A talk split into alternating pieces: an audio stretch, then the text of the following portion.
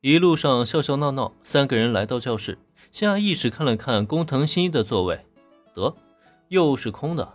整整一个星期，他就来上了两天的课，这学生让他当的也是没谁了。嗨，提那个推理狂干什么？像这种情况，我们早就习惯了。听到林恩提起工藤新一，原子立即毫不在意的摆了摆手，放着课不上，跑去找案件推理。工藤新一在这方面早就是惯犯了，就连小兰都是习以为常了，这让林恩不禁的暗暗摇头。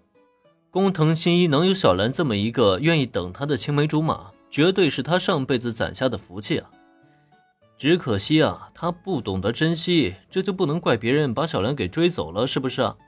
不过话说回来，工藤新一不在，其实也算是好事儿。至少他少来学校的话，这学校里发生的案件的几率也会变低的。所以他这也算是变相的保护了学校。从这一点上来看，他或许算是功德无量了。好吧，不去吐槽那个推理狂了。一上午的时间期间没有发生任何波澜。虽然林恩的变化让原子琢磨了好一会儿，就想找出其中的真相。但遗憾的是，他始终也没有找出任何的线索。更让林恩怀疑的是，原子这根本就是借这个机会占自己便宜啊！要不然他在自己身上摸什么呀？一会儿捏捏胳膊，一会儿再摸摸前胸后背，就差没对下面动手了。这是闹哪样啊？多亏有了小兰在，原子还算知道克制。但看到原子摸完自己以后，嘴角隐现的那抹晶莹。这家伙不会从花痴进化成痴女了吧？午休铃声响起，林恩他们几个原本没打算离开教室，反正今天啊，小兰又亲手给林恩制作了便当，也没有必要再去食堂多跑一趟了。可就在三人围坐在一起准备享用今天的午餐之际，班里的一个男生却在教室里喊起了林恩的名字，尤其在吸引了林恩的目光以后。这家伙还朝着林恩眨了眨眼睛。林同学，门外有人找，是个大美女哦。这男生的一句话，顿时吸引了不少人注意。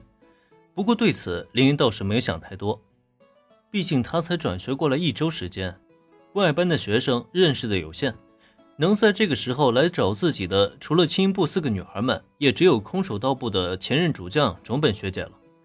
可就在他放下便当，走到教室门口之际，却意外的发现，这个站在门口等他的，并不是他想象中的任何一个人。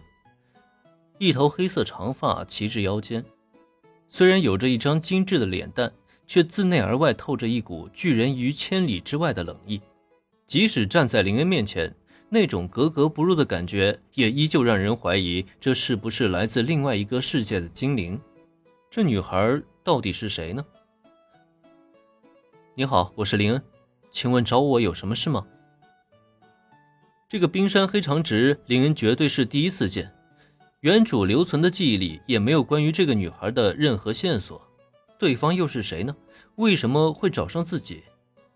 礼貌的打声招呼，林恩也一边打量着对面的女孩。我是，你是雪之下家的雪乃小姐。